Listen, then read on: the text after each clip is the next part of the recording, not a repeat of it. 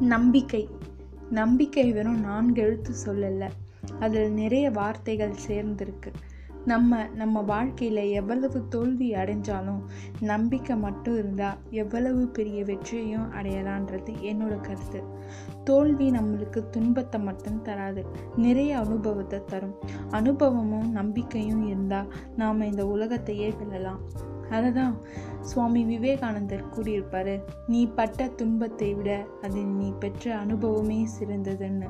இது நல்லா இருக்கு தானே? நம்பிக்கை மட்டும் இருந்ததுன்னா நம்ம எவ்வளவு பெரிய விஷயத்தையும் அடையலாம்.